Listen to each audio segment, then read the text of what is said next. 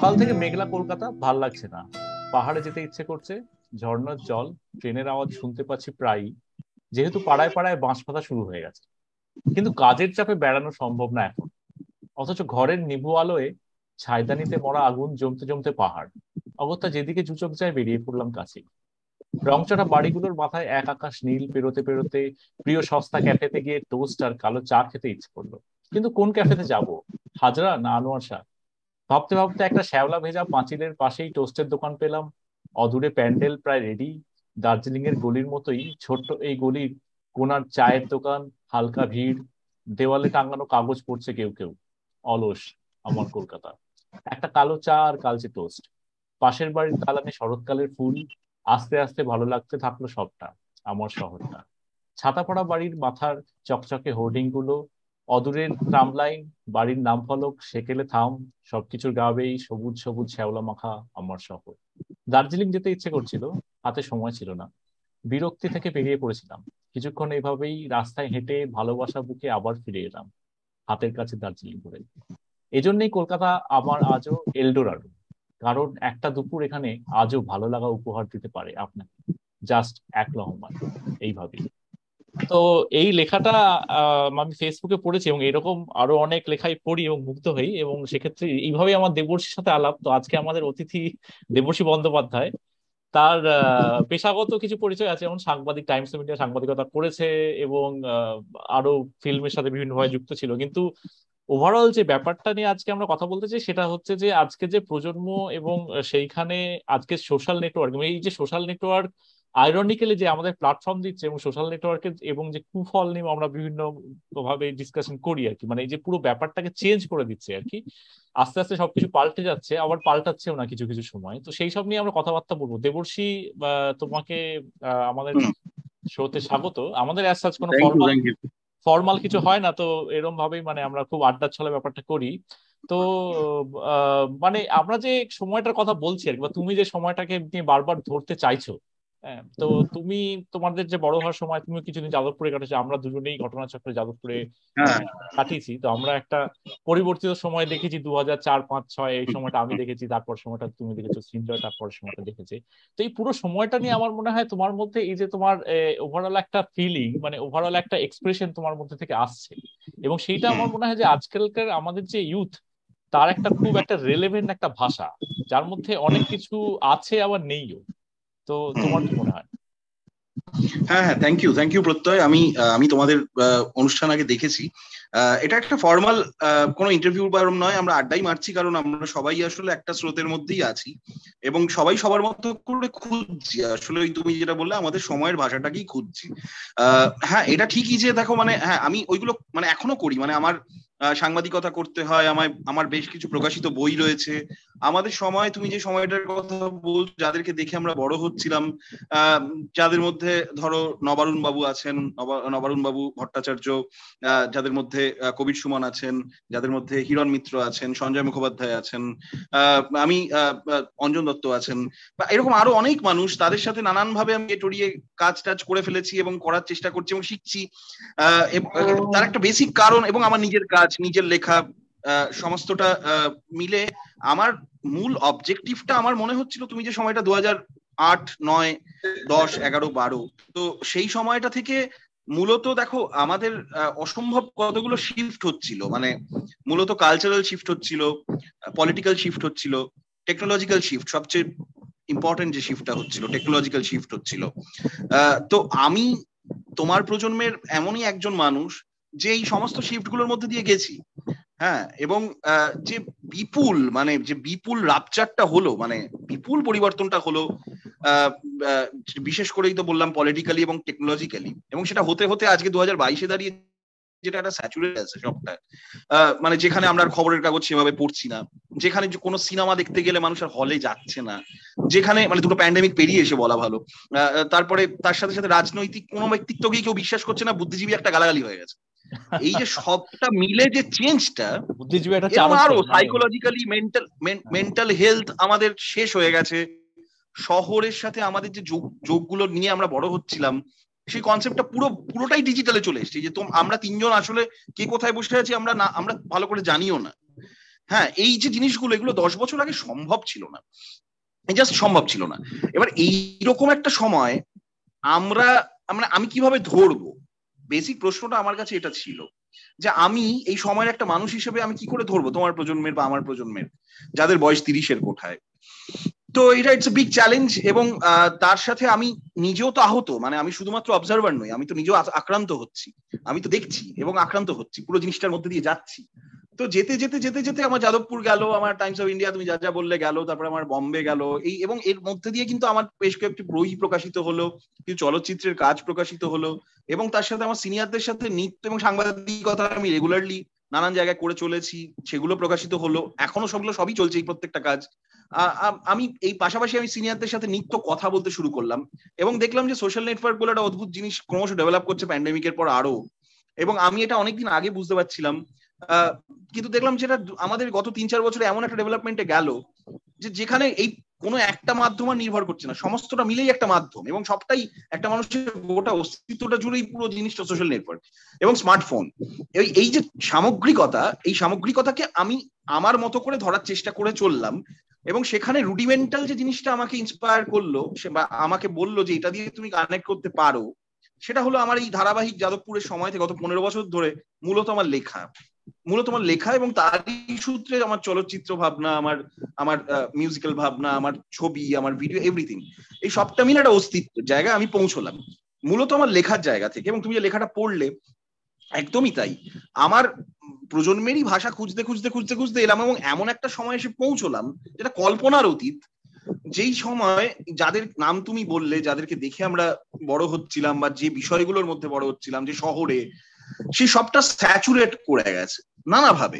রাজনৈতিক সংস্কৃতি টেকনোলজি প্রযুক্তি স্যাচুরেশনের মধ্যে দিয়ে যে বড় হতে হতে আমি আমার ভাষাটা এই মানুষগুলোর সাথে কথা বলতে বলতেই খুঁজে পেলাম যারা আমার সিনিয়র যাদের কথা আমরা বলছি যারা মানে সম্মানীয় আমাদের এখানে একটু থামাচ্ছি নৃত্য চলতে চলতে চলতে চলতেই একটা প্রবাহের মধ্যে হ্যাঁ এসে হ্যাঁ, পৌঁছলাম। মানে আমি যেটা বলছিলাম যে ধরা যাচ্ছে হ্যাঁ। হ্যাঁ শুনতে পাচ্ছো পাচ্ছ? না আমি স্যাচুরেট করার ব্যাপারটা নিয়ে আমি একটুখানি জাস্ট একটা কমেন্ট আর কি ছোট।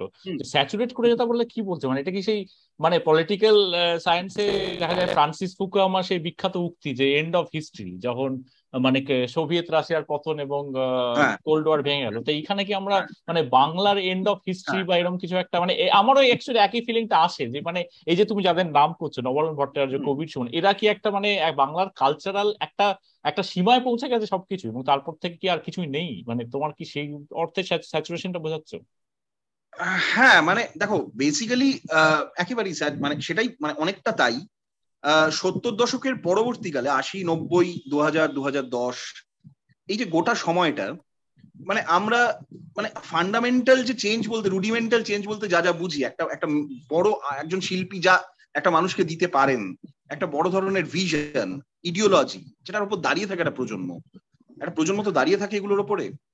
এই সামগ্রিক যা যা বললাম আমরা, সেই শিফটগুলো হতে হতে হতে হতে কোনো ভিশনারি মানুষকে আমরা দেখতে পাইনি। আমরা যাদেরকে ভেবেছিলাম তাদের মধ্যে অনেকে মুখ থুবড়ে পড়ে গেল। স্ট্যাচু গুলো পড়ে গেল চোখের সামনে। নানা কারণে পড়ে গেল। কতগুলো বেসিক ব্যালেন্সের অভাব, কতগুলো বেসিক ইডিওলজিক্যাল বা ভিশনার ভিশনারি না হতে পারার অভাবের কারণে এই বেসিক এগুলো এগুলো খুব বেসিক জায়গা ছিল যেগুলো ভিত্তি করে আমরা কিন্তু বড় হচ্ছিলাম। তুমি মনে করে দেখো, আমরা কিন্তু ছুটে ছুটে যাচ্ছিলাম সেই জায়গাগুলোতে এবং সব থেকে বড় কথা টেকনোলজিক্যাল যে ম্যাসিভ শিফট এটা আমরা কল্পনাও করতে পারিনি। এই যে গত আগামী দশ বছরে এটা হতে চলেছে। এবং আরও দু হাজার তিরিশে গিয়ে যেটা হতে চলেছে সেটা আজও কল্পনা করতে পারব না আমরা। এবং প্রত্যেকটা চেঞ্জ কিন্তু ইনভিজিবলই হচ্ছে। আমরা দেখতে পাচ্ছি না। সেই একটা বিখ্যাত উপন্যাস ছিল ইনভিজিবল সিটিজ বলে, এটা হলো কালভিনোর সেরকম আর কি ইনভিজিবল ভাবে আমরা বদলে বদলে বদলে বদলে মানুষ হিসেবে যাচ্ছি। এবার এই যে এবং বাচ্চাদের হাতে মোবাইল চলে আসছে, শহরের মধ্যে খুনো খুনি রাস্তায় বেরিয়ে গুলি চালিয়ে দিচ্ছে যে ঘটনাগুলো দশ বছর আগেও বা একটা লিভিং দম্পতি একটা সিরিয়াল করে, মফস্বল থেকে এসে শহরে থাকছে, হয়তো নিউ টাউনেই থাকছে, বাইশ তলার উপরে হঠাৎ করে বড় লোক হাতে শিরা কেটে দিচ্ছে একটা ছোট্ট কারণে।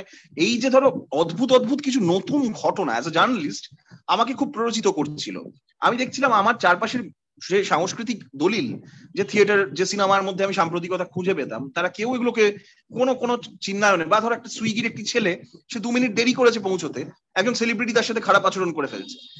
তাকে নিয়ে আবার ট্রোল করা হচ্ছে। এই যে গোটা জিনিসটার যে ল্যাঙ্গুয়েজ যে গ্রামার পুরো ল্যান্ডস্কেপটা ডিফারেন্ট হয়ে গেছে। পুরো যে ল্যান্ডস্কেপটা এবং তার শহর বলে আর কারোর কাছে কোনো অনুভূতি থাকছে না। একটা মানুষ বায়বীয় কমপ্লিটলি তার চলে যেতে হচ্ছে বা সে কলকাতা শহরকে অদ্ভুত মানে যারা থেকে পড়ে থাকছে তারা আবার একেবারে নগণ্য একটা অদ্ভুত সংখ্যালঘু মানসিকতা নিয়ে এবং কলকাতা মানে এই যে গোটা এই যে কলকাতা আমাদেরকে চিনিয়েছিল যাদের কথা বললাম তারা তো আমাদের কি ভালোবাসছে কিছু শহরটা। এবার তাহলে আমরা কি করব? মানে আমাদের কোনো প্রফেশন চাকরি ওইভাবে তো এক্সিস্ট করছে না। যারা যেগুলো করছে সেগুলো কোনোভাবেই সেই যেভাবে আমরা চাকরিকে দেখতাম সেভাবে আর দেখছে না। সম্পর্কগুলো ধারণা বদলে যাচ্ছে।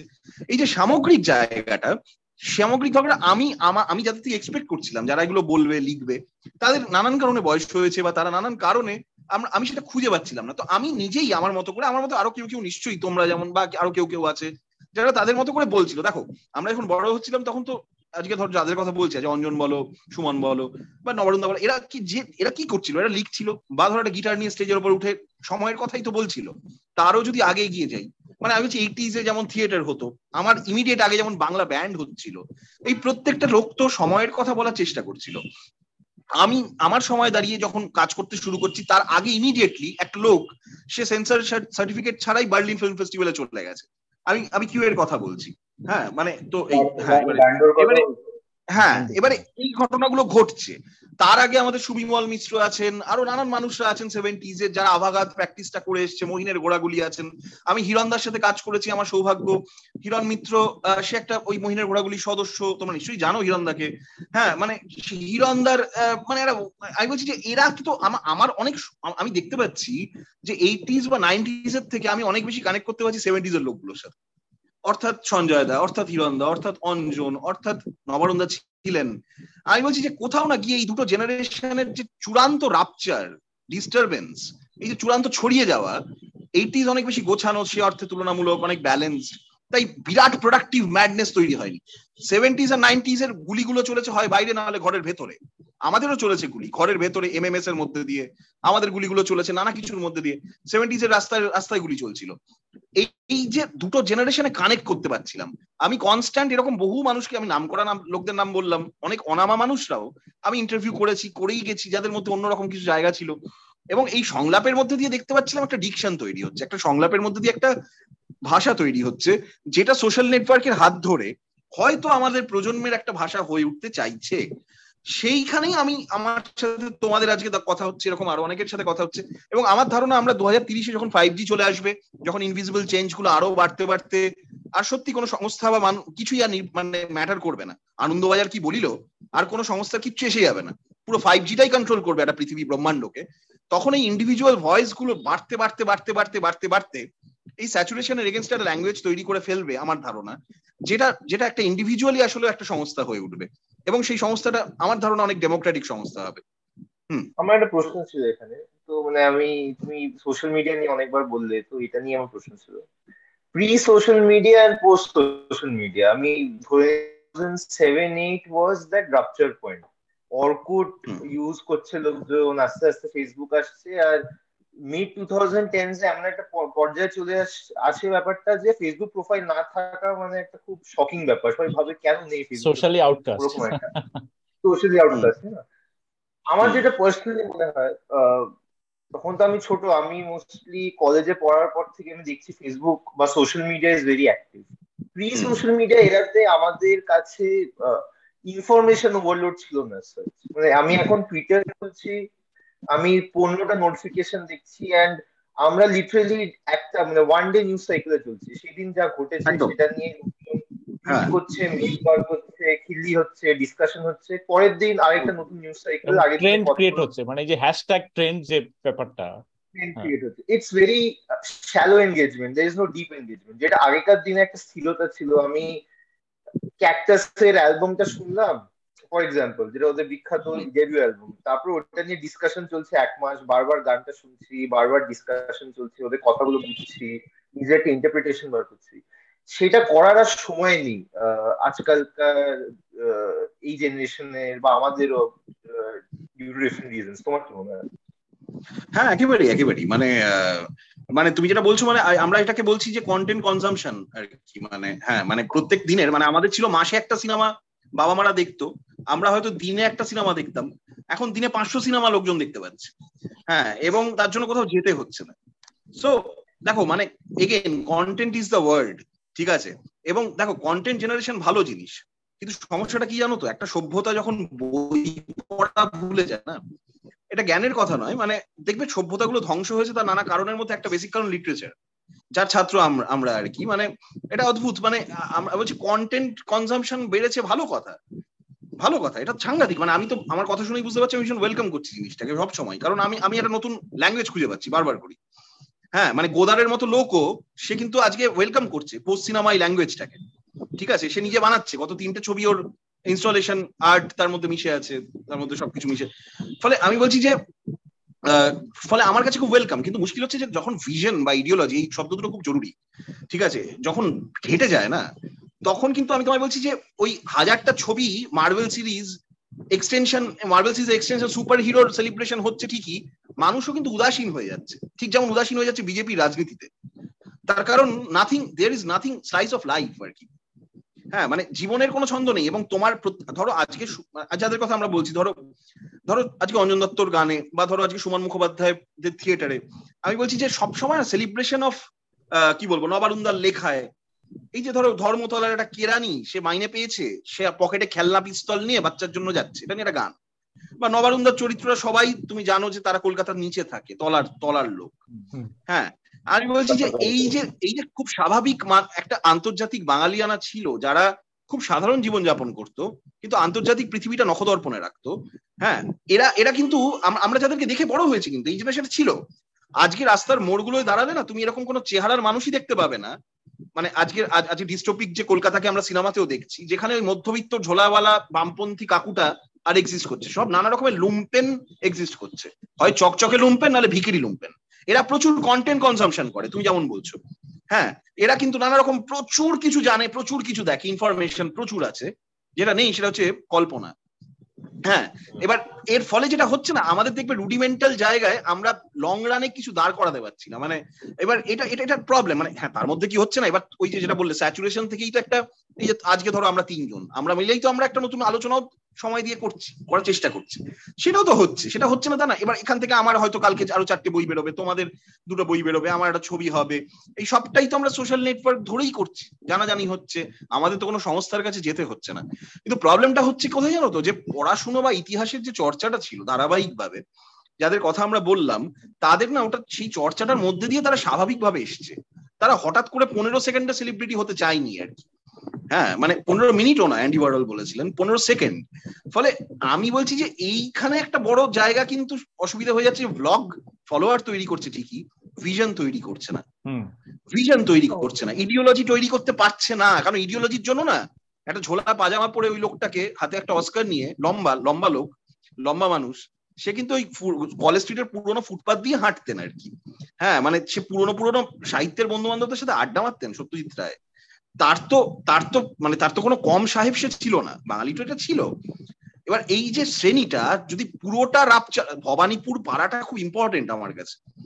মানে আমার কাছে সবটাই কিন্তু আজকে রাজারহাটের চকচকে ফ্লোর নয় বা আমি বলছি সায়েন্স সিটি মোড়ের যে চকচকে নকল নিউ ইয়র্ক নয়।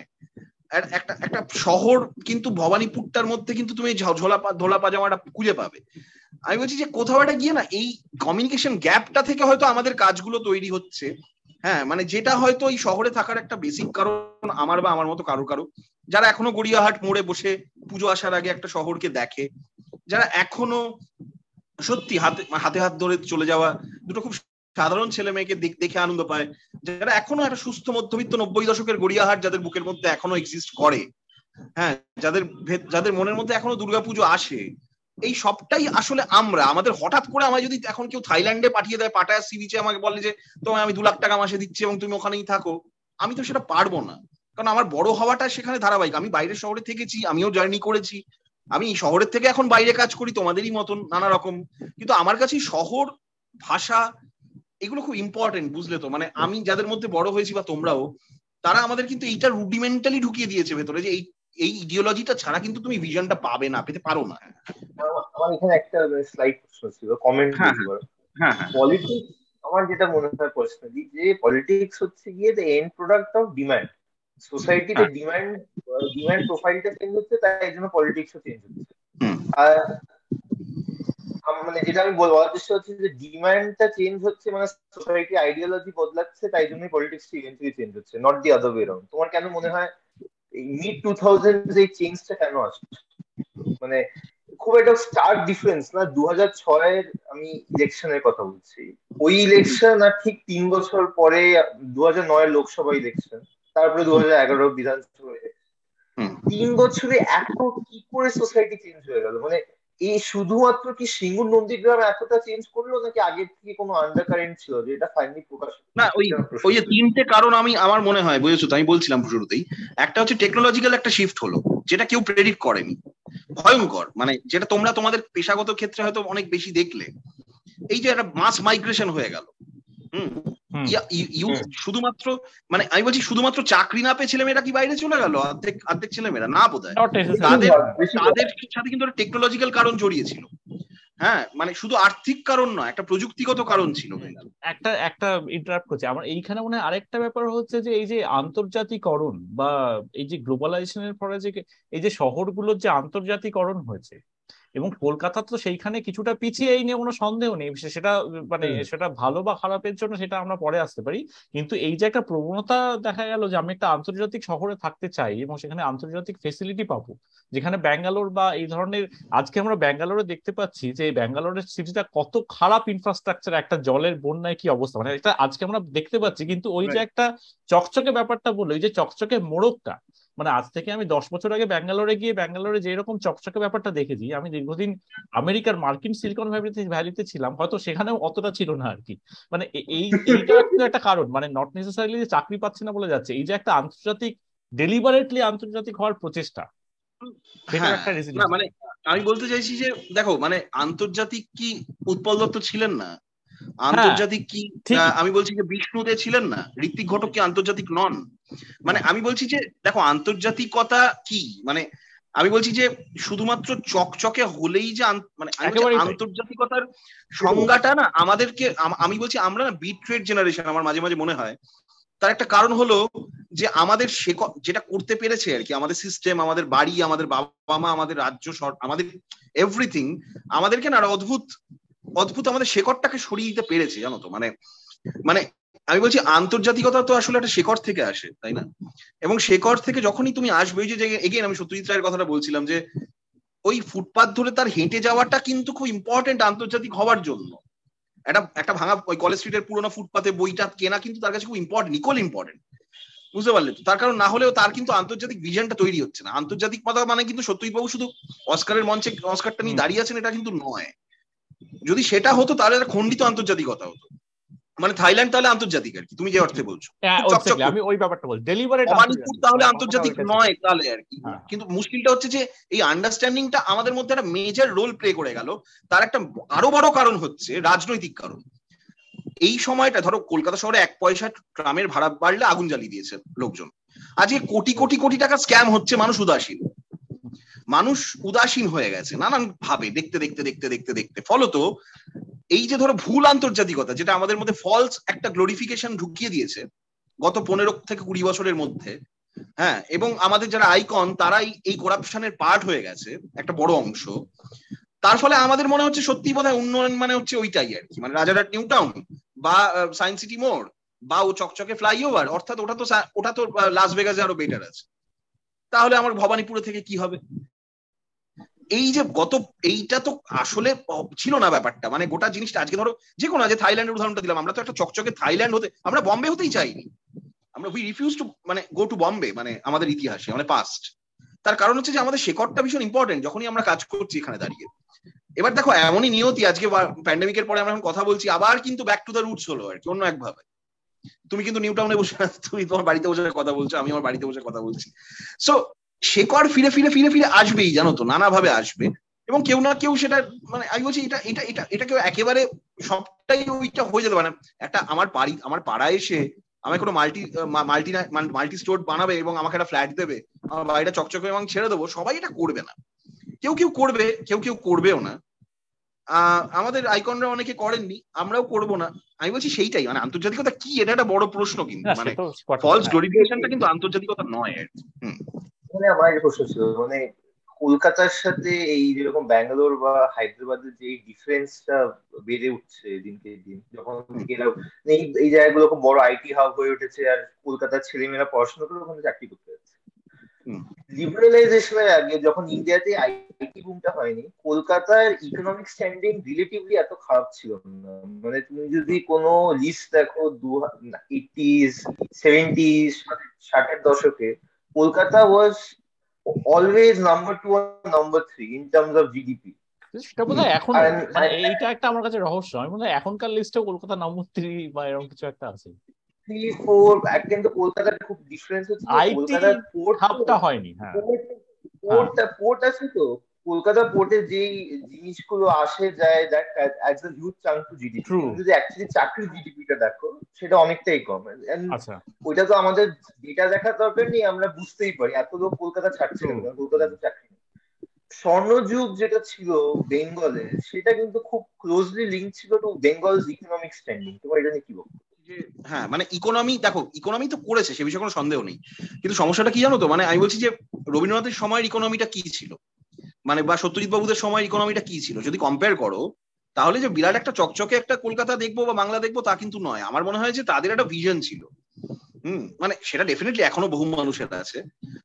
এবং সেই ভিজনটা মানে ওই লেভেলে নেই। কিন্তু আমি বলছি যে সেই ভিজনটা তাদের কিন্তু কোথাও একটা গিয়ে প্রপারলি ফলস গ্লোরিফিকেশনের দিকে ঠেলে দেয়নি। আমাদের প্রবলেমটা হয়ে যাচ্ছে, আমার, আমি কথাগুলো কেন বারবার বলছি? কারণ আমার সমস্ত কাজের মধ্যে, আমার লেখালেখি, আমার সিনেমা ভাবনা, আমার সাংবাদিকতার মধ্যে কিন্তু এই জায়গাগুলো ফিরে ফিরে ফিরে ফিরে আসছে। কারণ এগুলো আমার ক্রাইসিস মানে আমার না, আমার সময়, তোমাদেরও ক্রাইসিস এটা। যে কি হলো বস মানে স্বর্ণযুগ বলছিলাম, এটা এটা কি যুগ তাহলে আর কি? মানে মানে কিসের মধ্যে আমরা বসে আছি আর কি? মানে কোন যুগে বসে আছি? দেখো, আমার মনে হয় যে আমার মনে হয় যে দেখো মানে পাঠভবনের মতো স্কুল, যেটা বাংলা মাধ্যম স্কুল কলকাতার, সেখানে বাংলা মানে এরকম একাধিক, যেগুলো জরুরি স্কুল কলকাতার, যার মধ্যে বহু ছেলে মেয়ে যুগ যুগ ধরে পড়ে মানুষ হচ্ছে বলে বলছে লোকে, সেখানে বাংলা বিভাগটাই উঠে গেছে। বুঝতে পারছ? মানে তুলে দিয়েছে তারা। আমি বলছি তুলে দিতে বাধ্য হয়েছে, লাভ হচ্ছে না বলে। বাংলা সিনেমা হলগুলো চলে না। মানে মাল্টিপ্লেক্স সব কিনে নিয়েছে। আমি বলছি যে বা কলেজ স্ট্রিট কীভাবে চলে সেটা তোমাদের ধারণা আছে। হাস্যকর হ্যাঁ মানে সে মানে যেভাবে চলে জালিয়াতি ফালিয়াতি করে মানে ভাবা যায় না আর কি হ্যাঁ মানে কীভাবে একটা কলেজ স্ট্রিট চলছে।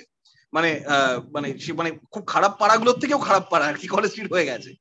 তো আমি বলছি, দেখো মানে এইটা খেয়েও খেয়েই নিজেদের মধ্যে করাপশন এইসবের ইতিহাস তো আছেই, সেটা আছেই।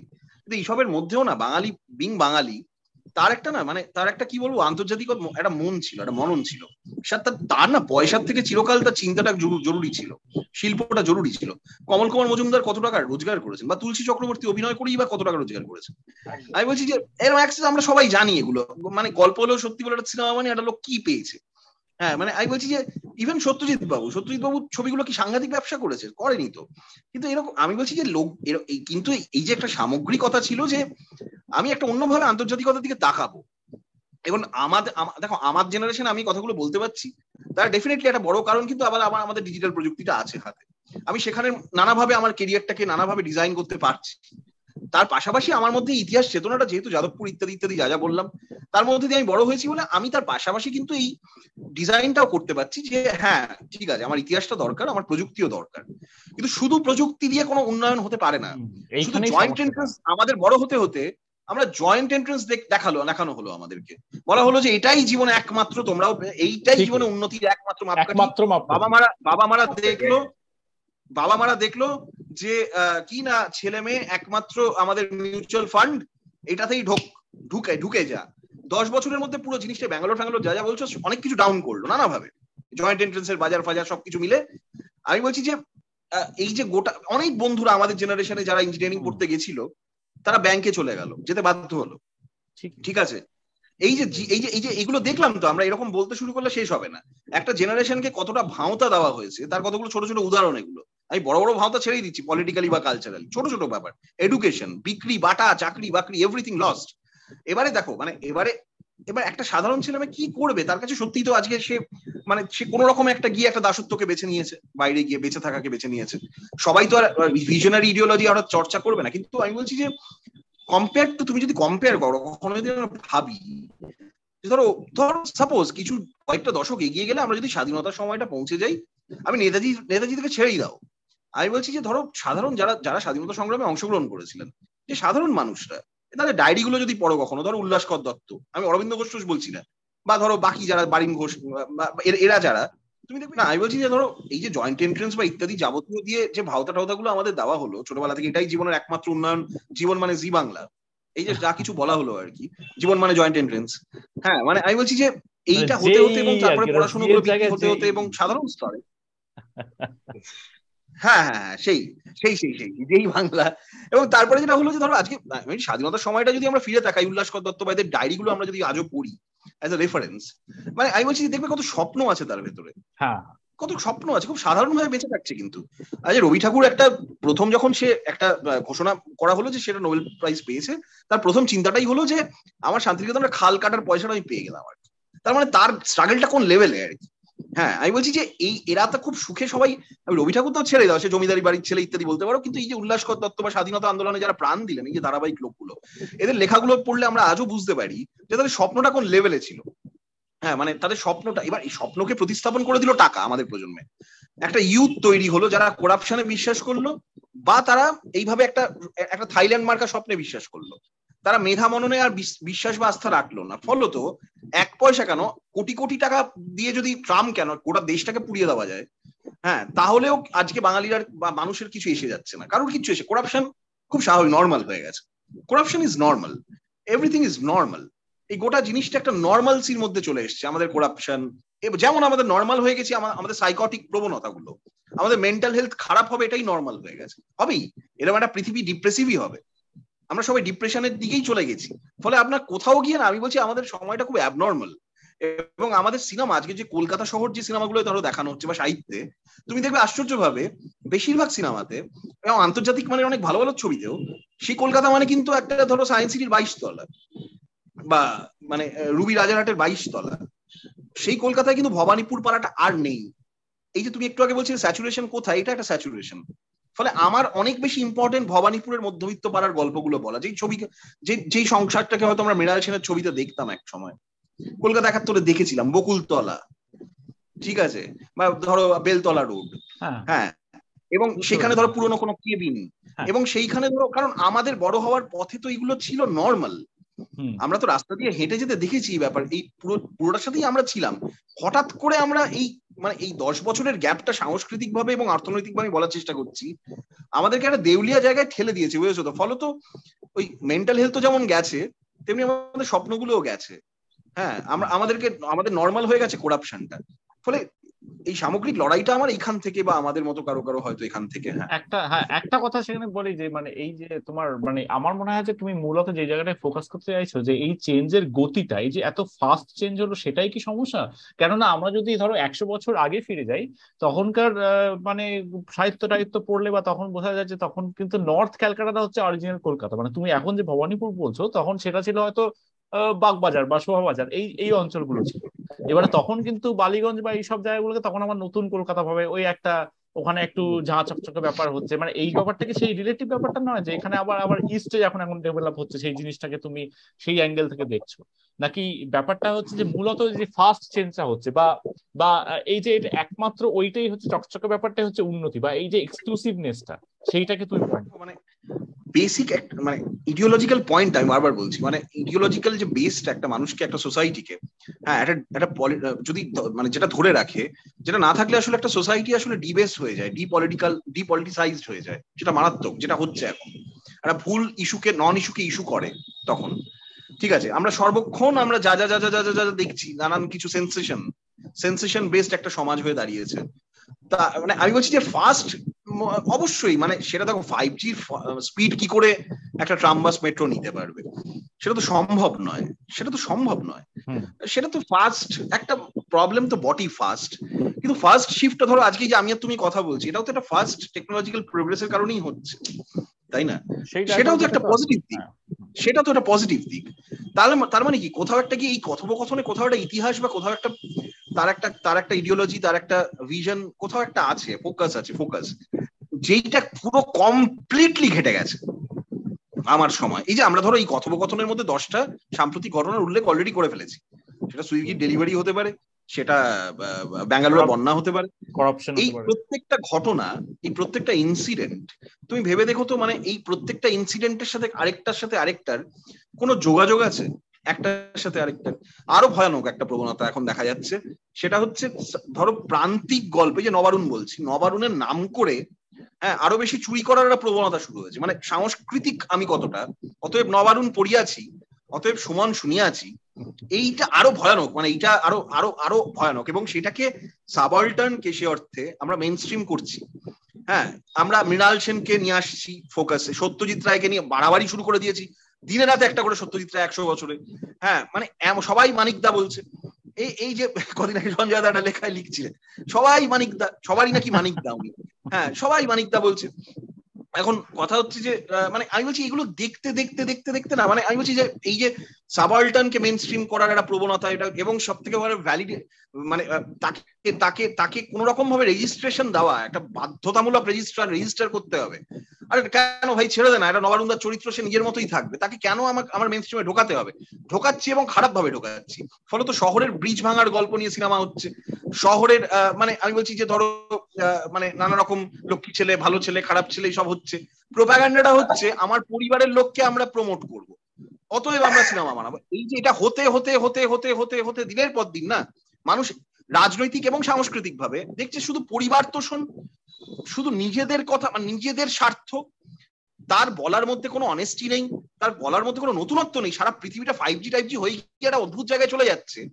আর আমি এখনও বলে যাচ্ছি, সারা সেই এক পরিবারতন্ত্র, সেই এক প্রবলেম সেই এক ইডিওলজি পুরো পৃথিবীটা ভেঙে বেরিয়ে গেছে। সেই সেকেলে বামপন্থা, ফামপন্থা ভেঙে। এবার আমরা এটা করতে করতে না মানুষকে এমন একটা অবিশ্বাসের দিকে ঠেলে দিয়েছি। ফলে কি জানো তো, কেউ কাউকে বিশ্বাস করছে না। আমার আমার চ্যালেঞ্জ আমার চ্যালেঞ্জটা সেখানেই আমার কাজ দিয়ে সার্বিক অস্তিত্ব দিয়ে আমার হাতে এরকম একটা সার্চ ইঞ্জিন আছে যেটা that can change the world আমি মনে করি। এবং সারা পৃথিবীর এখন রেভলিউশনগুলো তোমরা জানো সে সে লিবিয়া হোক সে বলিভিয়া হোক না সেখানে কিন্তু হ্যাঁ মানে সেখানে কিন্তু ভয়ঙ্কর রোল প্লে করছে আজকে আমাদের এই মিডিয়ামটা হ্যাঁ ফলে আমি ভীষণ আশাবাদী মানে এবং স্নোডেনের কথা আমরা ভাবতে পারি, আমার মূল চিন্তাটার পেছনে এরা ছিল আমরা ব্যাংজির কথা ভাবতে পারি, আমরা জিজেকের কথা ভাবতে পারি। এই মানুষগুলো তো এই প্রযুক্তিটাকে ব্যবহার করছেন নানাভাবে, এবং করে একটা ডিকশন বানাচ্ছে গ্রামার বানাচ্ছে। স্টুডেন্ট তো বিশেষ করে। তো আমি কেন মানে আমি কেন সেটাকে বাদ দেবো? এবং আমার কাছে এটা একটা আমার মনে হচ্ছিল যে এটাকে যদি আমরা এই ভাষাটা যেটা পোস্ট সিনেমা একটা ভাষা হ্যাঁ সেইটাকে যদি আমরা ব্যবহার করতে পারি এই সাংস্কৃতিক যে মানে সাংস্কৃতিক যা যা রাজনৈতিক অবক্ষয় ইত্যাদি এই স্যাচুরেশন থেকে আমি আমার সময়ের একটা নতুন ভাষা পাবো। যেভাবে অঞ্জনরা গিটার নিয়ে একটা মঞ্চে উঠে নতুন ভাষা দিয়েছিলেন একটা সময়কে। এবং আমার গল্পগুলো যেগুলো যদি এই সাম্প্রতিকতাকে ছুঁয়ে ছুঁয়ে ছুঁয়ে ছুঁয়ে থাকে তাহলে হয়তো একটা একটা একটা একটা কি বলব একটা ফ্রেম আমি দিতে পারব আমার বন্ধুদেরকে আমার চারপাশের মানুষকে। যেটা থেকে কিন্তু আমরা আমাদেরকে বাধ্য হবে কোথাও গিয়ে কোলাবোরেট করতে বলতে বাধ্য হবে যে কোনো ভালো সংস্থা মিডিয়ার সংস্থা এবং সেটাই হচ্ছে। আমি নানান নানান সংস্থার সাথে নানাভাবে কোলাবোরেট করছি এবং আমার সময়ের গল্পগুলো বলছি। তুমি যেটা বলতে চাইছো যে আমাদের অতীতকে ভুলে গেলে চলবে না। Can progress but we have to uh, appreciate our past এই সেম নোশনটা কিন্তু তুমি দেখতে পাচ্ছ যে আমাদের ইন্ডিয়ার রাইট উইং ফোর্স কিন্তু এই সেম কনসেপ্টটাকে বাস্টার্ডাইজ করে কিন্তু এখনকার পলিটিক্সটা পুরো চালাচ্ছে যে we cannot forget our past our past চলে আসলে immediately we are going back to a specific era you get an enemy you get people who actually belong to India and and everything follows from there that is the basis of politics in India তোমার কি ওই তোমার কি কখনো ভয় লাগে যে এই forgetting the past versus remembering the past remembering the past can lead us down a very dark path না, এটা খুব ভালো প্রশ্ন, এটা খুব ভালো প্রশ্ন, আমি একদম ভালো করেই বলছি। দেখো, আমার মনে হয় ফিলোসফিক্যালি যদি তুমি দেখো, এটা আমি ভেবে দেখেছি এক্সট্রিম রাইট উইং হুম, আমরা তো একটা এক্সট্রিম রাইট উইং সময় বেঁচে আছি সারা পৃথিবীটা আর কি। এটা একটা এক্সট্রিম রাইট উইং সময়, যা যা আমরা আলোচনা করছি, সমস্যাগুলো সব রাইট উইং এর সমস্যা কিন্তু। এবং রাইট উইং পৃথিবী এরকমই হয়। একটা এক্সট্রিম রাইট উইং দুনিয়া এরকমই হয়, সমস্ত দিক থেকে চ্যালেঞ্জ এবং থ্রেটেন্ড হয়। আমরা তার মধ্যে বসে আছি। দেখো, আমি এখানে একটা কথা বলতে চাই, সেটা হচ্ছে এক্সট্রিম রাইট উইং আর লেফট উইং খুব কাছাকাছি থাকে কিন্তু। খুব কাছাকাছি, একটা সূক্ষ্ম ব্যবধান থাকে। খুব কাছে। তুমি দেখবে অনেক বড় বড় তাত্ত্বিক মার্কশিস যেমন ধরো, আমি উদাহরণ বলছি আমাদের রাহুল সংকৃত্তায়ন তিনি কিন্তু পরবর্তীকালে বুদ্ধিজমকে নিচ্ছেন এবং একটা অন্যভাবে প্রগতির দিকে যাচ্ছেন। অনেক বামপন্থীরা কিন্তু পরবর্তীকালে বুদ্ধিজমে চলে আসছেন। এটা সারা পৃথিবী জুড়ে হয়েছে। তার কারণ একটা মানবিক প্রগতির দিক থাকে। ঠিক আছে? ঈশ্বর চিন্তা এবং মানব কল্যাণ খুব কাছাকাছি আর কি। ঠিক আছে?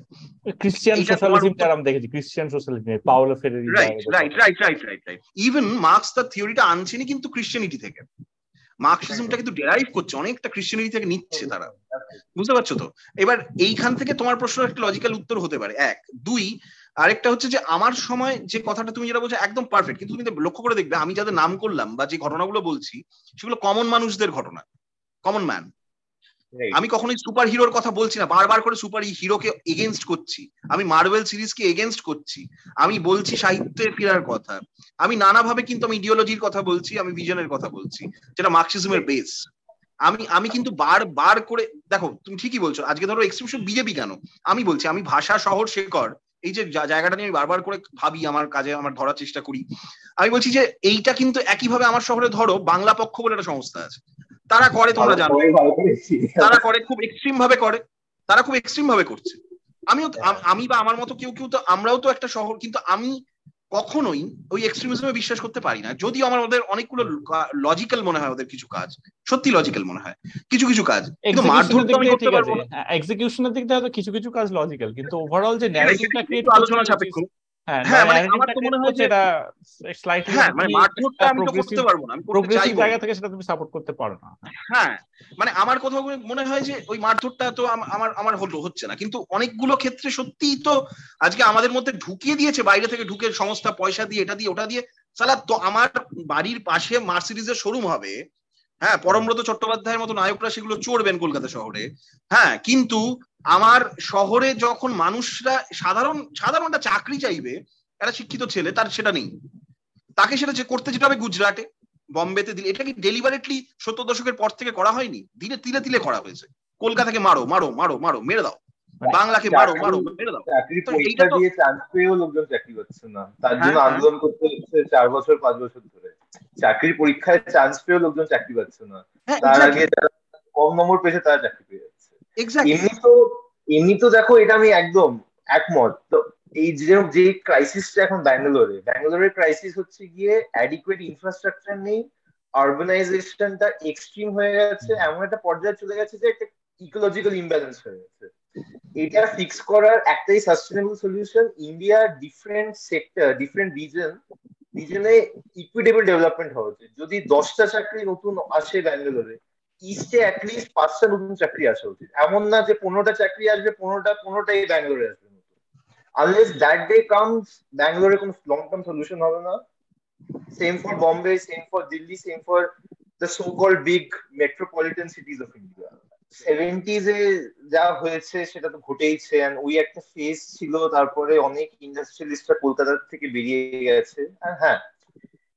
না আমি বলছি সেটা একটা হ্যাঁ সেটা একটা সিন তুমি যেটা বলছো সেটা তো একটা আমরা প্রথমেই বললাম যে সেটা একটা সিন কিন্তু পাশাপাশি প্যারালালি বাংলা বাঙালিকে অসম্মান করতে শেখানো যেমন অসমিয়াকে অসম্মান করতে শেখানো হ্যাঁ যেমন ধরো ত্রিপুরার মানুষদের অসম্মান করতে শেখানো নেপালি বা সাউথ ইস্টকে অসম্মান করতে শেখানো এটার মধ্যে একটা ডেফিনিট কালচারাল অর্থনীতি এই রাজনৈতিক রাজনীতি আছে অর্থনীতি আছে। এবার এটা তোমরা জানো হেজেমনি হেজেমনির একটা জায়গা আছে এবং সেইটা না হতে হতে বাঙালির সাথে বিশেষ করে হতে হতে আমরা যারা ধরো বাইরে কাজ করতে গেছি তা ফেস করেছি তো আমি ব্যাপারগুলো আমি বলছি যে এইটা তুমি যেটা বলছো সেটা একটা দিক তেমনি আমাদের নিজেদের দোষ। তেমনি মাল্টি ন্যাশনাল কর্পোরেটসরা কর্পোরেটসরা যেটা ডেলিভারেটলি করেছে যে সেক্টর ফাইভটাই শহর শহরের ভেতরে হয়েছে ভবানীপুরটা শহর নয় এইটা ডেলিভারেটলি তো নানাভাবে হতে হতে গেছে। নন্দীগ্রাম সিংহ দেখবে ল্যান্ড কিন্তু আমাদের মূল সমস্যা। গত পনেরো কুড়ি বছর এই যে যা যা নিয়ে কথা বলছি ল্যান্ড কিন্তু একটা প্রবল মানে মূল সমস্যা হয়ে দাঁড়াচ্ছে বারবার করে। হ্যাঁ তো আমি বলছি তুমি আজকে যদি বাইপাসের ধার দিয়ে আমরা যাই মানে ধরো রুবি থেকে তুমি যাচ্ছ উল্টো ডাঙা তুমি যে দুদিকটা দেখবে তুমি আমরা ছোটবেলায় যে দুদিকটা দেখেছি কল্পনার বাইরে চলে গেছে পুরো ব্যাপারটা। না এবং মজার ব্যাপার হচ্ছে যে মজার ব্যাপারটা হচ্ছে যে তুমি যদি দুদিকটা বাইপাসের ওপর থেকে দেখা তুমি যদি বাইপাসের মানে ওই যে মা ফ্লাইওভারটার ওপর থেকে দুদিকটা দেখা এবং তার তলা দিয়ে তুমি যদি গলিতে ঢোকো সেখান থেকে দুদিকটা হ্যাঁ হ্যাঁ হ্যাঁ তো সেটাই বলছিলাম যে মানে ধরো আজকে সিনেমাগুলোর মধ্যে এই ডিস্টোপিয়াটা চলে আসছে। তার একটা বেজার কারণ হচ্ছে যে, আমরা ছোটবেলা থেকে আমার জেনারেশন ধরো আমরা থার্টিজে যারা আছি, আমরা তো আমরা তো এই মানে আমাদের তো সম্মান করতে শেখানো হয়নি। এবার তোমার আমার মতো কেউ কেউ হয়তো একটা বয়সে এসে মানে আমরা প্রয়োজন বোধ করছি আমাদের সময়টাকে, শহরটাকে ধরার, কথা বলার। কিন্তু মেজরিটিকে শেখানো হয়েছে এটা জীবন নয়। হয়তো তার বাবা একটা বামপন্থী রাজনীতি করে একটা চাকরি করতো একটা অফিসে হয়তো তার একটা লিটল ম্যাগাজিন ছিল, তারা দারুণ সংখ্যা করতো। তার সেই তার ছেলেকে শিখিয়েছে না তুই না এটা করবি না। ব্রাত্য বসু একটা নাটক ছিল উইঙ্কেল টুইঙ্কেল নিশ্চয়ই তোমরা জানবে। তাদের একটা ডায়লগ ছিল। অজিত হ্যাঁ হ্যাঁ হ্যাঁ। অজিতব দত্ত আর দেবশঙ্কর হালদার। দেবশঙ্কর হালদারই হ্যাঁ ওখানে দেখবে একটা বিখ্যাত সংলাপ আছে যে বাংলা ভাষাও আন্দোলন করছে যারা বাঁচাও। তার ছেলে নিশ্চিতভাবে এনআরআই আর কি। হ্যাঁ মানে তো এই ডাইকোটমিটার মধ্যে না মানে হ্যাঁ মানে এইটা শুধু তুমি বললে বলে তাই মানে আমি এই জিনিসটা নোটিস করেছি যে মৃণাল সেন সুনীল গাঙ্গুলি এদের প্রত্যেকের ছেলে বিদেশে আমেরিকায় সেটেল মানে right right right right right না আমি বলছি সেটা এবং সব থেকে মজা কথা আমেরিকা সেটেল হওয়ার তো খারাপ নয় কিন্তু আমি বলছি এরা না এরা- হ্যাঁ হ্যাঁ। এরা না এরা মেজরলি কিন্তু তারা কিন্তু কোনো বাবাদের লিগাসিটাকে কোনো না কোনো ভাবেই আর্কাইভ বা প্রিজার্ভও করল না। বুঝতে পারলে তো? মানে that is most important thing সে কোথায় আছে তার ভালো জীবন কাটাচ্ছে সে খারাপ না। কিন্তু তার যে যেটার মধ্যে তার বড় হওয়া সেই লিগাসিটাকে আমি অসম্মান করলাম বা আমি কোথাও আর্কাইভ করলাম না। হ্যাঁ মানে এইটার পেছনে একটা অশিক্ষা আছে এটার পেছনে একটা ডিসরেসপেক্ট আছে। এবং সেই ডিসরেসপেক্টটা আমরা বড় হতে হতে আমরা এটা নিয়ে বড় হয়েছি। এবার তার মধ্যে উঠে আমরা এগুলো বলছি, তার একটা কারণ এগুলো আমাদের আলাদা ইন্টারেস্ট আমাদের আলাদা লড়াই, সে লড়াইটা আমরা লড়ছি। কিন্তু আমি বলছি যে আমাদেরকে শেখানো হয়নি, জানো তো এটা। মানে যে নিজের শহর, নিজের ভাষা, নিজের শেকড়, এটাকে সম্মান করতে হয়। এবং আজকেও যে বাচ্চাটা একটা স্মার্টফোন নিয়ে দু বছরের বাচ্চা বড় হচ্ছে হ্যাঁ এবং মার্বেল সিরিজ দেখছে, তার বাংলা ভাষা সে শিখছে না সে পড়ছে না তার ঠাকুমার ঝুলি টুলি এগুলো ছেড়েই দাও সে ফেলুদাও পড়ছে না তা কিছুই থ্রিলারও পড়ছে না সে। সে খুন করতে শিখছে সে ভিডিও গেম খেলতে খেলতে এবং সে আঠেরো বছর পৌঁছতে না পৌঁছতে সে ধর্মতলার মোড়ে এসে শুট আউট করছে এরকম খবর হচ্ছে বা একটা শিরা কেটে দিচ্ছে এরকম খবর হচ্ছে। সে মানুষকে খুন করতেই শিখছে সে মানুষকে খুন করছে নানাভাবে এবং সেটা করে জীবনে একটা সাফল্য হয়তো সে পাচ্ছে। তার সম্পর্ককে সে খুন করে ফেলছে, তার নিজেকে সে খুন করছে, তার বাবা মাকে সে খুন করছে। তো এইভাবে একটা নতুন ডেভেলপমেন্টের মধ্যে দিয়ে আমরা যাচ্ছি। সেই সমস্যাগুলোকে আমি চিহ্নিত করার চেষ্টা করি আমার মতো করে। আমার মনে হয় যে এটা আমার সময়ের সমস্যা। সেটা মারধর করে হবে না, সেটা যা হোক করে একটা অদ্ভুত ভাবে রবীন্দ্রনাথের ছবি আমার পাশে ঝুলিয়ে দিলে হবে না। হ্যাঁ মানে হঠাৎ করে কলকাতা বাঙালি নজরুল ইসলাম, রবীন্দ্রনাথ, অতএব আমি বলে রাজনীতি করলে হবে না। মানে সেটা না একটা ভেতর থেকে সংলাপ মানে আমি যাদের কথা বললাম আমরা তাদের ধরো যে আমি রিসেন্টলি যে কাজগুলো করেছি ধরো হ্যাঁ আমার সেগুলো নিয়ে হ্যাঁ, মানে হ্যাঁ। হ্যাঁ মানে আমি বলছি ধরো আহ, যখন আমি সুমন মুখোপাধ্যায়ের বইটা দেজের জন্য করলাম বা হ্যাঁ মানে একটু আমরা- মানে ইলাবোরেট করে বলো যে সুমন মুখোপাধ্যায়ের কাজটা কি এবং যদি বলো তাহলে না বলছি বলছি।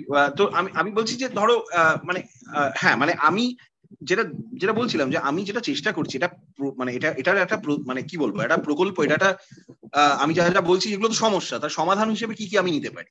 তো আমি শুধু নিজের কাজ করলাম, নিজের সিনেমা বানালাম, নিজের লিখলাম, নিজের সাংবাদিকতা করলাম ইটস নট এনাফ মানে এটা করে আমি শুধু আটকাতে পারব না, আমি বুঝতে পারছিলাম।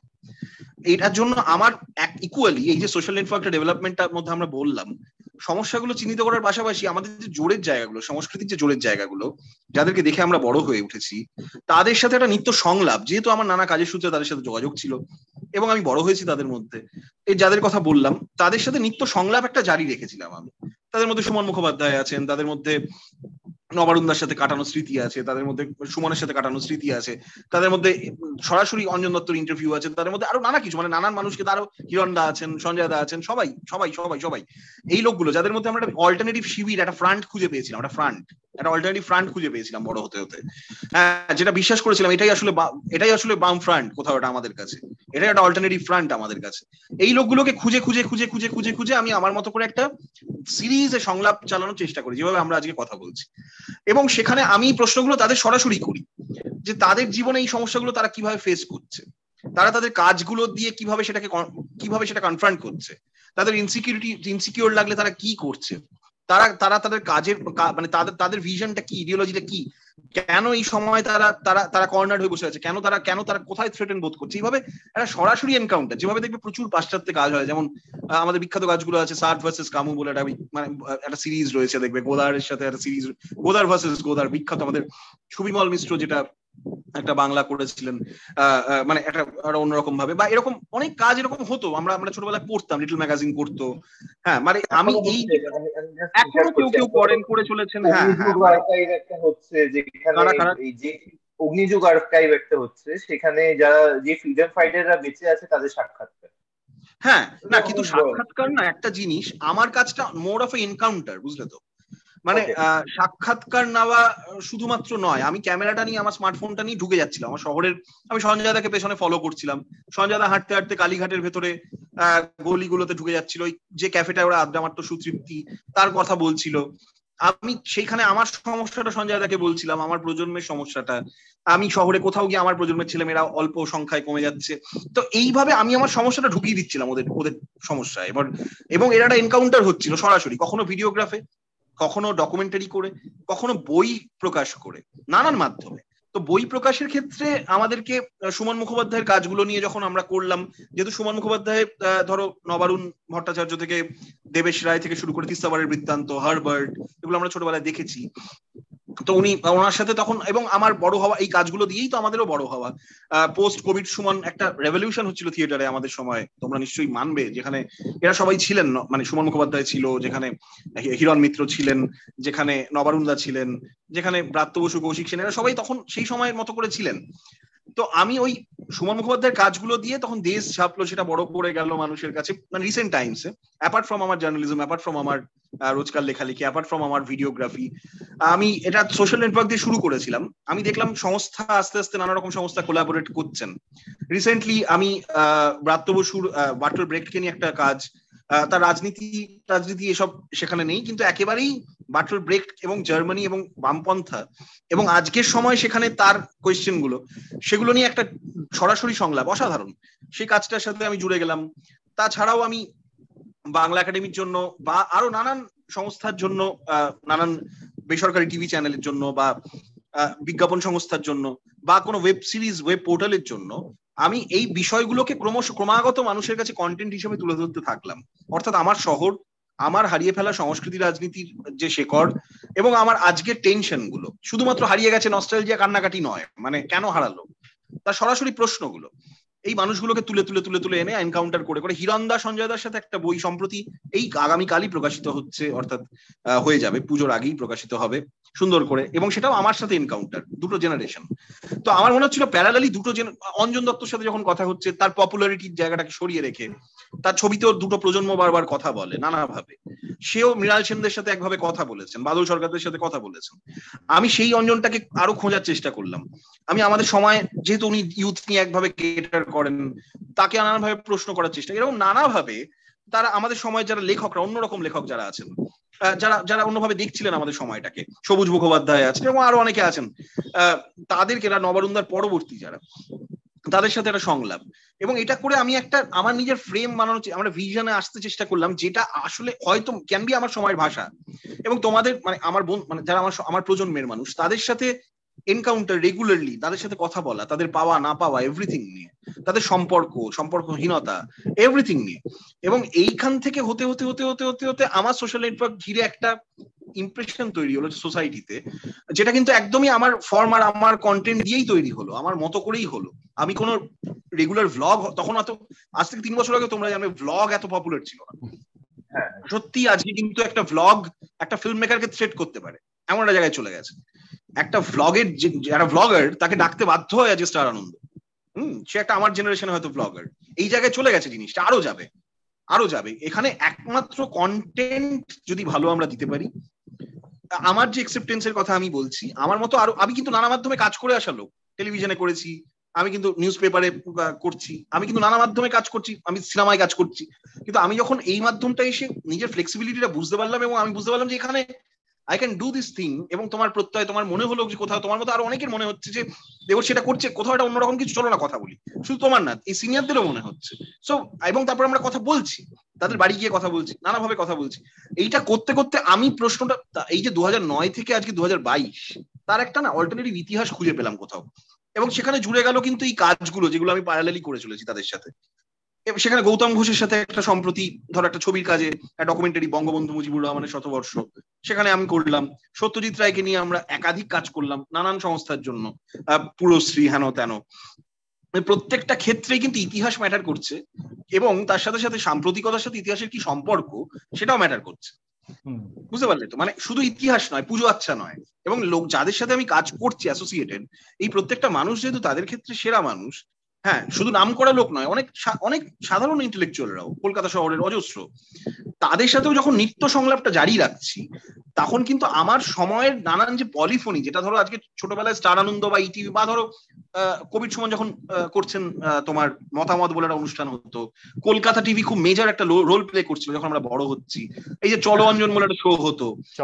এই যে মানে আমি বলছি যে অঞ্জনবাবুর সাথে আমি হ্যাঁ আমি বললাম যে আমরা কীভাবে একটা কলকাতার রাস্তা হাঁটতে হাঁটতে উনি মানে আমরা একসাথেই কথা হ্যাঁ চলো না, করি।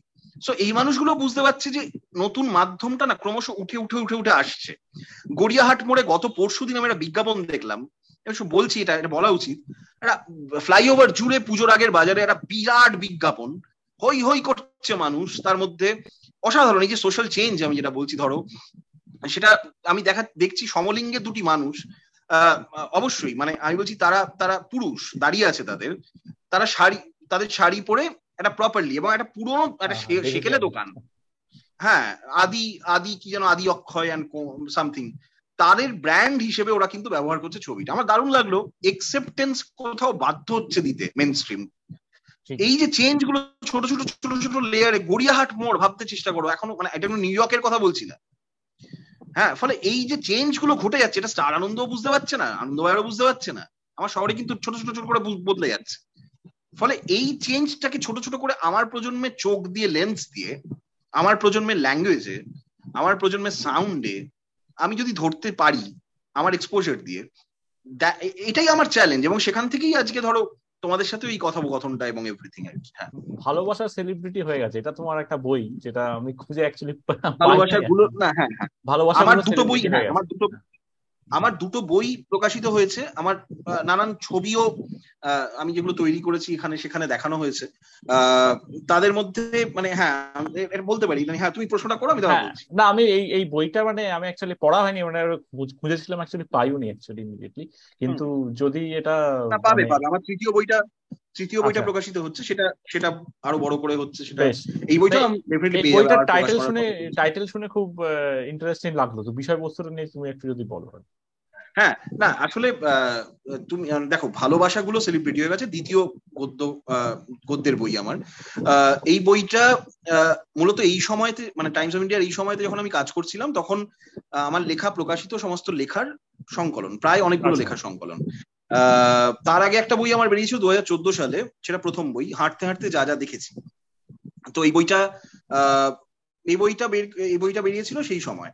তো তারপরে ভালোবাসাগুলো সেলিব্রিটি হয়ে গেছে। তারপরের বইটা আসছে, যে বইটা প্রচ্ছদ হিরন্দা করেছেন, হিরণ মিত্র করেছেন।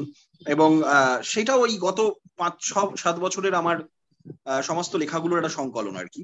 এছাড়া বেশ কিছু ছবির কাজ আমি করেছি, যেমন ট্রলিং কলিং বলে একটা ছবি আমি বানিয়েছিলাম, সেটাও নানান ফেস্টিভ্যালে দেখানো হয়েছে রিসেন্ট টাইমসে কয়েকটা জায়গায় পুরস্কারও পেয়েছে। তো এরকম বা আমি আটশিনগর বলে অনেক, তারও আগে একটা ছবি বানিয়েছিলাম। তো আই এম লিভিং বলে একটা ছবি বানিয়েছিলাম তো এইভাবে আমি আমি, আমিও আমিও মিডিয়ার মধ্যে দিয়ে নানাভাবে প্রোগ্রেস করছিলাম। কিন্তু এখন যে সময়টা এসে দাঁড়িয়েছে, আমার বইগুলো না, তুমি যদি দেখো দেখো, তুমি দেখবে। মানে আমার সাথে যেমন দ্বিতীয় বইটা, ভালোবাসাগুলো সেলিব্রিটি হয়ে গেছে নীলাঞ্জন কর্মকারের ছবি ব্যবহার করেছি আমরা। কৌস্তব দা আমাদের যাদবপুরের অসাধারণ পেইন্টার ছবি এঁকেছে। তো আমরা একটা মিক্স মিডিয়ার জায়গায় কিন্তু পৌঁছানোর চেষ্টা করছি, বারবার করি। মানে আমার কোনো প্রিন্ট ল্যাঙ্গুয়েজের মধ্যে কারণ এখন সে সময় নয়।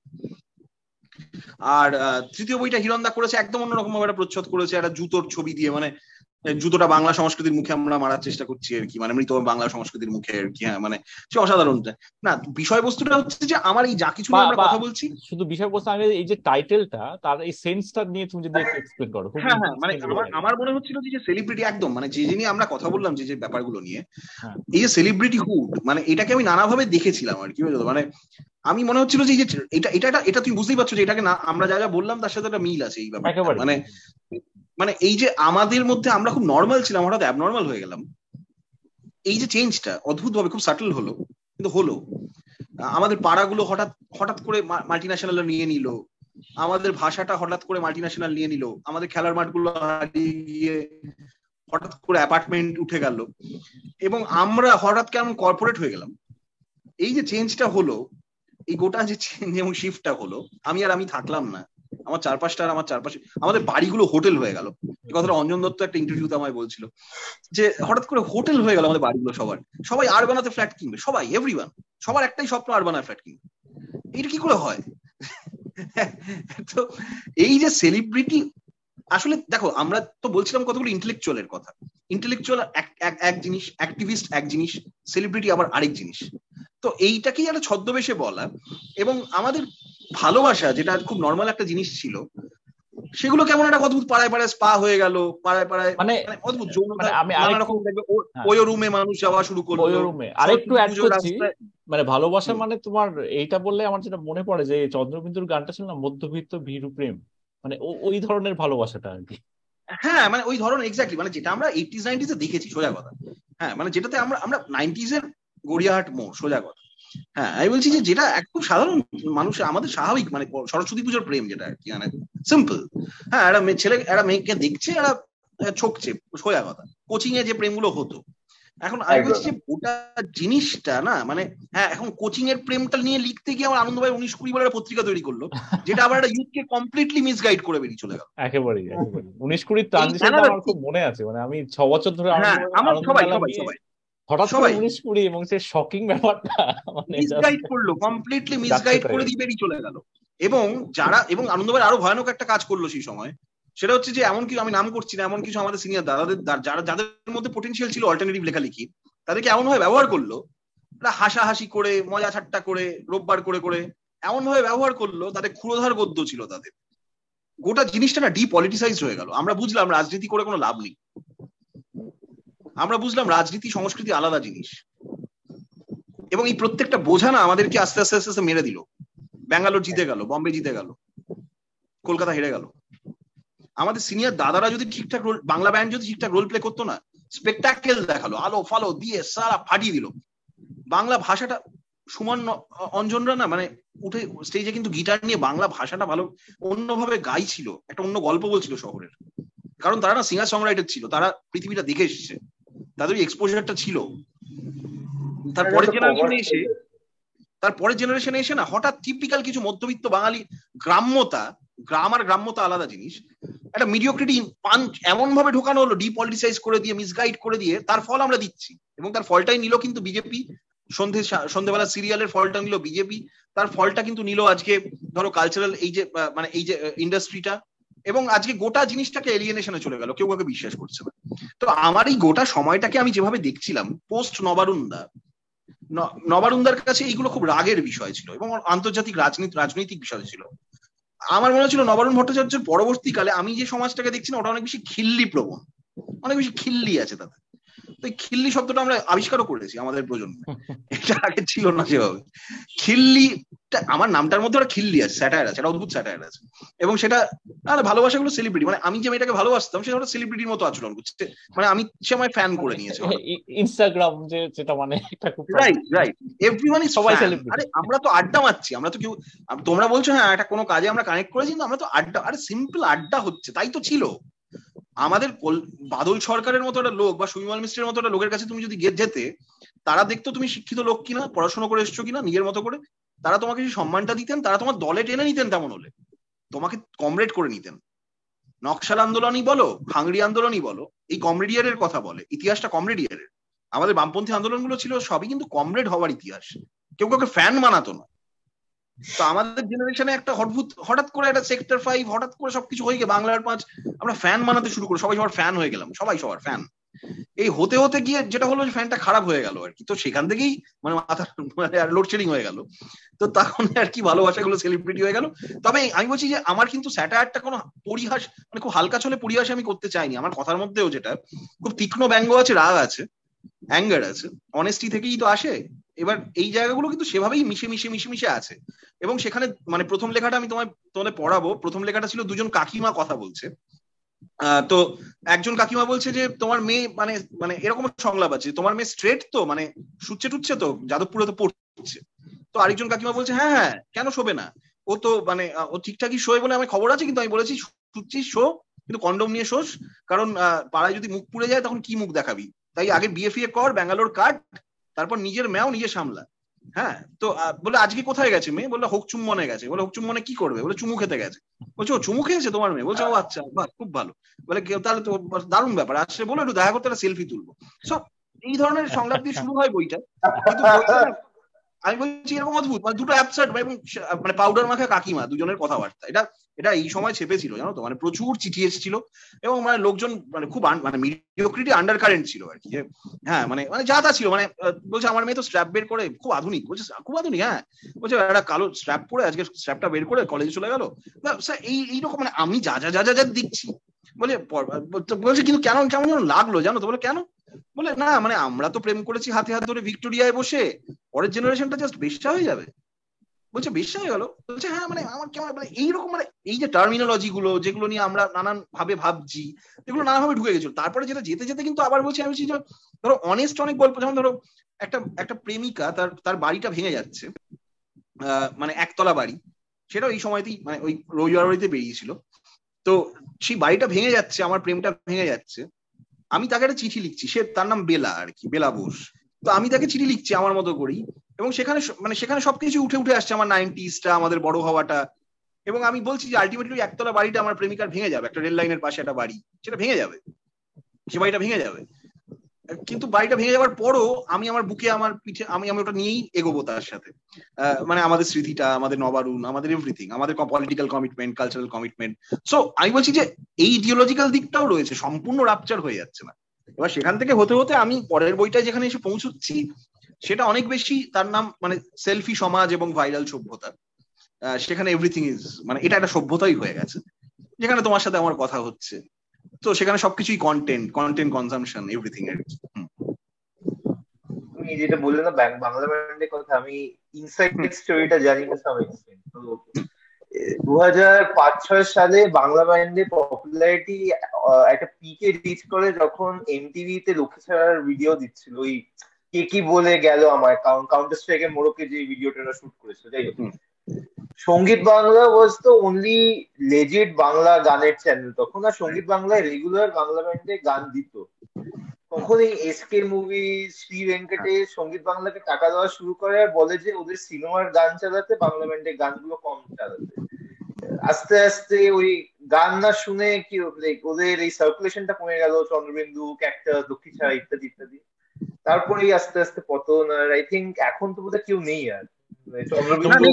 যারা ইনফ্যাক্ট যারা আছে, এখন যারা, আমি নাম করছি না, তোমরা সবাই বুঝে যাবে।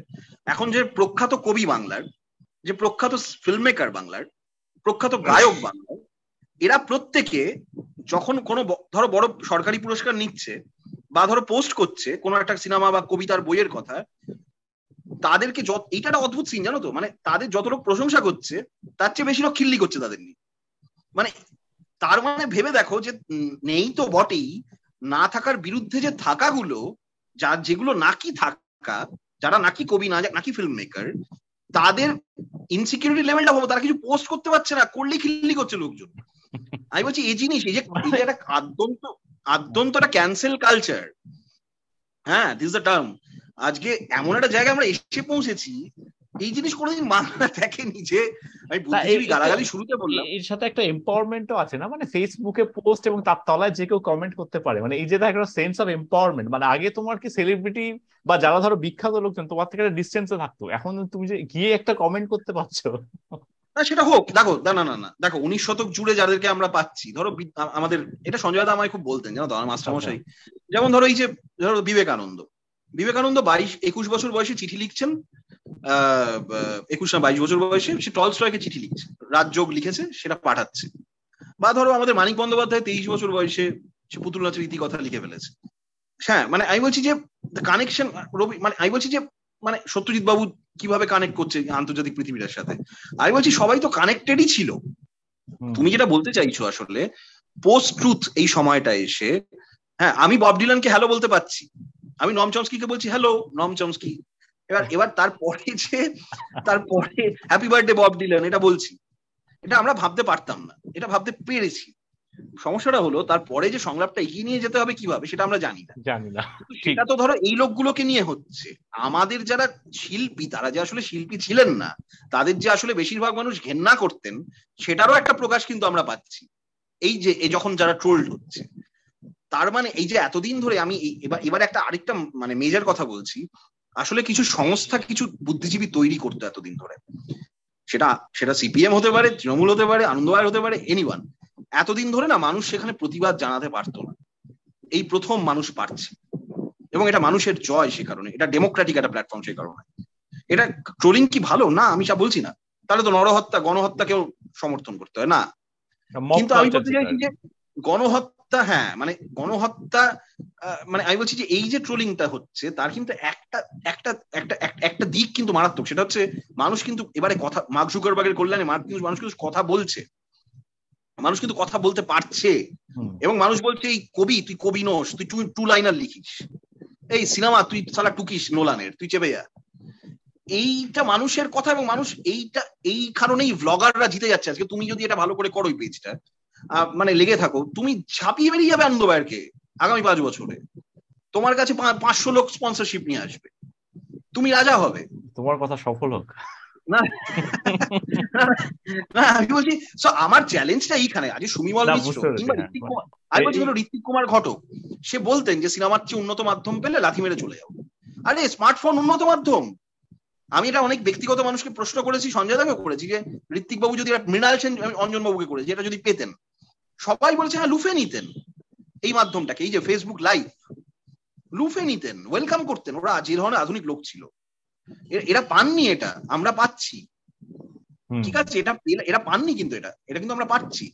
ফলে আমি বলছি যে সেইখানে আমাদের ভয়ঙ্কর সম্ভাবনা আমি দেখতে পাচ্ছি আগামীতে। যদি আমরা নিজেদেরকে ধরে রাখতে পারি এবং কাজটা ঠিকভাবে করে যেতে পারি লেখালেখি নানা মাধ্যমে নানাভাবে কাজ করে যেতে পারি আমি তো ভীষণ সম্ভাবনা আমি বন্ধুদেরকে আমি দুটো কথা বলি এখন। যে নিজেদের গোল নিজেরা সেট কর। কোনো মাল্টি ন্যাশনালকে সেট করতে দিস না। এক। আর দুই, হচ্ছে যে তুই নিজের আর এমপ্লয়ার হিসেবে ভাবিস না প্রডিউসার হিসেবে ভাব। এই দুটো কথা আমি খুব বলি, কারণ আমি নিজে না এই দুটো কথা মানে আমার জীবনে খুব উপকার করেছে। তার সাথে ভিজন ইডিওলজি ছিল। কিন্তু আমি যখনই প্রডিউসার হিসেবে একটা প্রোডাকশন এই যে তুমি একটা প্রোডাকশন করছ তো, সেটা প্রোডাকশন হিসেবে দেখছ না। তোমার কিন্তু মানে তুমি যদি সেটাকে ভিশনে দেখো না ঠিকভাবে তুমি কিন্তু স্টার মেরে বেরিয়ে যেতে পারো কখনো। তোমার শুধুমাত্র দরকার হচ্ছে তুমি বাঙালি যেটা করে না বাঙালি এমপ্লয়ার হিসেবে দীর্ঘদিন ভেবে ভেবে অভ্যাস অভ্যস্ত হয়ে গেছে। চাকরি করছিস না? এ বাবা। আরে সালা চাকরি নেই পৃথিবীতে। চাকরি বড় চাকরি আর নেই কলকাতায় বা মানে আমাদের ভারতবর্ষে। চাকরি চাকরি বাকরি প্রোডাক্ট প্রডিউসার হিসেবে ভাবো তোমার কাছে এতগুলো জিনিস আছে। থিঙ্ক লাইক এ প্রডিউসার এবং নিজের গোলটা নিজে সেট করা। আমি এদেরকে ছাপিয়ে বেরিয়ে যাব।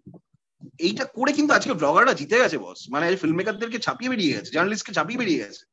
আজ ফেসবুক থেকে খবর হচ্ছে পরদিন সকালবেলা। নিউজ পেপার নিউজ পেপার থেকে ফেসবুকে হয় না। আজকে আমি বই লিখছি আমি সিনেমা বানা যাই করি আমায় কিন্তু ফেসবুকে আগে জানাতে হচ্ছে লোকজনকে। তুমি আমায় ফেসবুকে খুঁজে পাচ্ছ। আমি যত বড় হোর্ডিং এ দিই না কেন? একেবারেই এই যে লেখাটা আমি পড়লাম তার তাহলে অঞ্জন দত্তের একটা কমেন্ট দেখতে পাচ্ছি। এখন যে খুবই ভালো লাগল আমি এইভাবেই আমার গান বা গল্প খুঁজে পাই। না এরা আসলে ওনারা না আসলে কমিউনিকেট করছেন বারবার করে এটা আমার খুব ভালো লাগছে। এন্ড দিস আ সাইন যে আমরা না আরও আমরা সবাই আমাদের ইয়াং জেনারেশন কমিউনিটিটা আরও সবাই মিলে না বড়দের গাইডেন্স একটা মিছিল আর কি আমরা একসাথে গ্রো করতে পারব। কালেকটিভলি গ্রো করাটা ভীষণ ইম্পর্টেন্ট একটা কালচারের জন্য। এবং একটা মিছিল যে মিছিলটা শুরু হয়েছিল নন্দীগ্রাম সিঙ্গুরে বলছিলাম সিনিয়ররাই হাঁটছিলেন তারপরে আমরাও হাঁটছি। ফলে এটা ভীষণ ইম্পর্টেন্ট এরা আছেন বলে সেটা সম্ভব হচ্ছে। ঠিক আছে খুব ভালো লাগল। তুমি যদি লাস্টে আমাদের শেষে কোনো একটা কিছু মানে নিজের একটা লেখা কিছু বলতে টলতে চাও একটা সুন্দর গল্প টল্প। হ্যাঁ আমি আমি আমি আমি আমার লেখার কয়েকটা প্রতিক্রিয়া পড়ছি আর কি।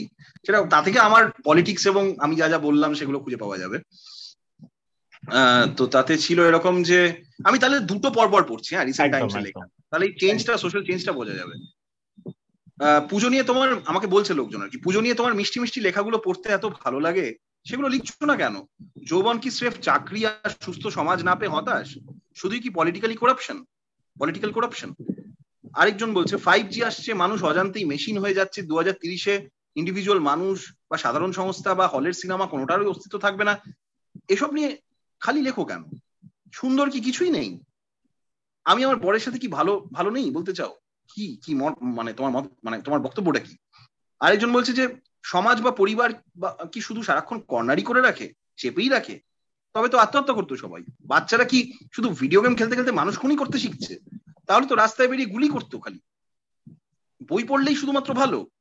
কর্পোরেট মানে কি শুধু খারাপ? আর লাস্ট আরেকজন বলছে যে, তুমি প্রেমে পড়ো না? পুজো আসছে, প্রেমের কথা বলো না? সারাক্ষণ তো রাগ কিসের? পুজো আসছে, দুদিন কোথাও ঘুরে এসো, মাথা ঠান্ডা হবে। এরকম কয়েকটা কমেন্ট আমি পেয়েছি, যেগুলো আমি লিখেছি। আর আরেকটা সোশ্যাল চেঞ্জকে ধরা যাবে, আরেকটা লেখায় রিসেন্ট টাইমসে লেখা। সেইটা আমি পড়ে শেষ করছি। সেটাতে আমার মনে হয় খুব কার্যকরী একটা জায়গা আছে। একটা এই মুহূর্তের সংলাপ আর কি হ্যাঁ। আমাদের রাজ্যটা দিন দিন কলোনি পাড়ার শেতলা পুজো মার্কা বিক্রি বিক্রি হয়ে যাচ্ছে না? আরেকজন বলছে, চকচকে হোটেল হচ্ছে, কিন্তু ভেতরটা ফাঁকা। অনেকটা ঝুল খাওয়া ওই রুম টাইপ হয়ে যাচ্ছে। যেসব হোটেলে সস্তায় লাগানোর জন্য ছেলেমেয়েরা যায়, তো আরেকজন বলছে এই খাওয়া দাওয়া রাখি, ভাইফোঁটা ইতু পুজো এসব নিয়ে মেতে আমরা ভালোই আছি। পরিবারের পলিটিক্স বিয়ে বাচ্চা কাচ্চা এসব নিয়ে দিন চলে যাবে। রাজ্য ফাজ্য নিয়ে ভাবার আর সময় কোথায়? তাতে অন্যজন বলছে, রাস্তায় আর কোনো সাধারণ স্বাভাবিক পড়ালেখা জানা চেহারার লোক চট করে আর চোখে পড়ে না। দেখেছ? মানে আজ থেকে পনেরো বছর আগেও যারা বাংলা মাধ্যম স্কুলে শিক্ষকতা করতেন কাঁধে একটা ঝোলা ছিল, ছাত্রদের আলাদা করে ডেকে উপদেশ দিতেন, ছোট কাগজে লিখতেন, অনুবাদ করতেন, অল্পে খুশি থাকতেন। সবাই এখন লুম্পেন, আরেকজন বলছে। অবশ্য চকচকে লুম্পেন মানে ভদ্র, ধোপদুরস্ত কর্পোরেট সাংবাদিকতা বা লেখালেখির বদলে ম্যানেজমেন্টটাই বেটার কেরিয়ার অপশন কিনা? সমাজটা কেমন যেন দিন দিন অন্ধকার হয়ে যাচ্ছে না? যে ঘরে একটা ঘর, যে ঘরটা জানলাগুলো সব বন্ধ। একটাও জানলা নেই। এর জন্য দায়ী কারা বলে তোমার মনে হয়? নিশ্চিত এ প্রজন্মের সমস্ত বুদ্ধিজীবীরা, যাদের দেখে আমরা বিশ্বাস করেছিলাম, বড় হয়েছিলাম, তারা দায়িত্ব নিয়ে রাজ্যটাকে ভাগাড়ে পাঠালো। এত স্ক্যাম সবার কোটি কোটি টাকা, দেখতে দেখতে একটা কালেকটিভ ডিপ্রেশনের দিকে চলে যাচ্ছি নাকি আমরা সবাই? যাচ্ছি তো, সত্যি। পরের প্রজন্মগুলো জাস্ট অন্ধকারে বিকলঙ্গ হয়ে জন্মাবে, লটকে লট প্রতিবন্ধী। যাদের কোনো ভিজন থাকবে না ইডিওলজি থাকবে না, থাকবে বলতে ডিজিটাল মার্কেটিং এর পনেরো হাজারের চাকরি। আর বিয়ে বৌভাত জন্মদিন এইসবই তাহলে উপায়? হয়তো একটা খোলা মানুষ হয়তো একটা খোলা মানুষদের, অন্যরকম মানুষদের একটা মঞ্চ আজ সবচেয়ে জরুরি। সেটা হয়তো তৃতীয় ফ্রন্ট সেখানে আমাদের জড়ো হওয়াটা দরকার। এছাড়া তো আর উপায় দেখছি না। বলছি, বলছো? বলছি। এটা বেসিক্যালি আমি লিখেছিলাম মানে বুঝতেই পারছ, আমাদের আলোচনাটাই সেই ফ্রন্ট হয়তো, বা এই ধরনের আলোচনা। আমরা সেদিকে হয়তো যাচ্ছি। ফাইভ জিটাও যেমন থাকবে, তেমনি এই ফ্রন্টগুলো তেমনি বেঁচে থাকবে।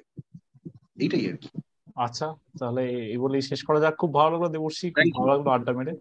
আমার আমারও আমারও দেখা তো হবেই এই সময় হবে আড্ডা হচ্ছে পুজো আসছে ভালো করে পড়ো। পুজো আসছে। এই সময় কোথায় নিয়ে যায় আমাদের সেটাও আমরা দেখব আর কি একসাথেই দেখব। ঠিক আছে চলো বাই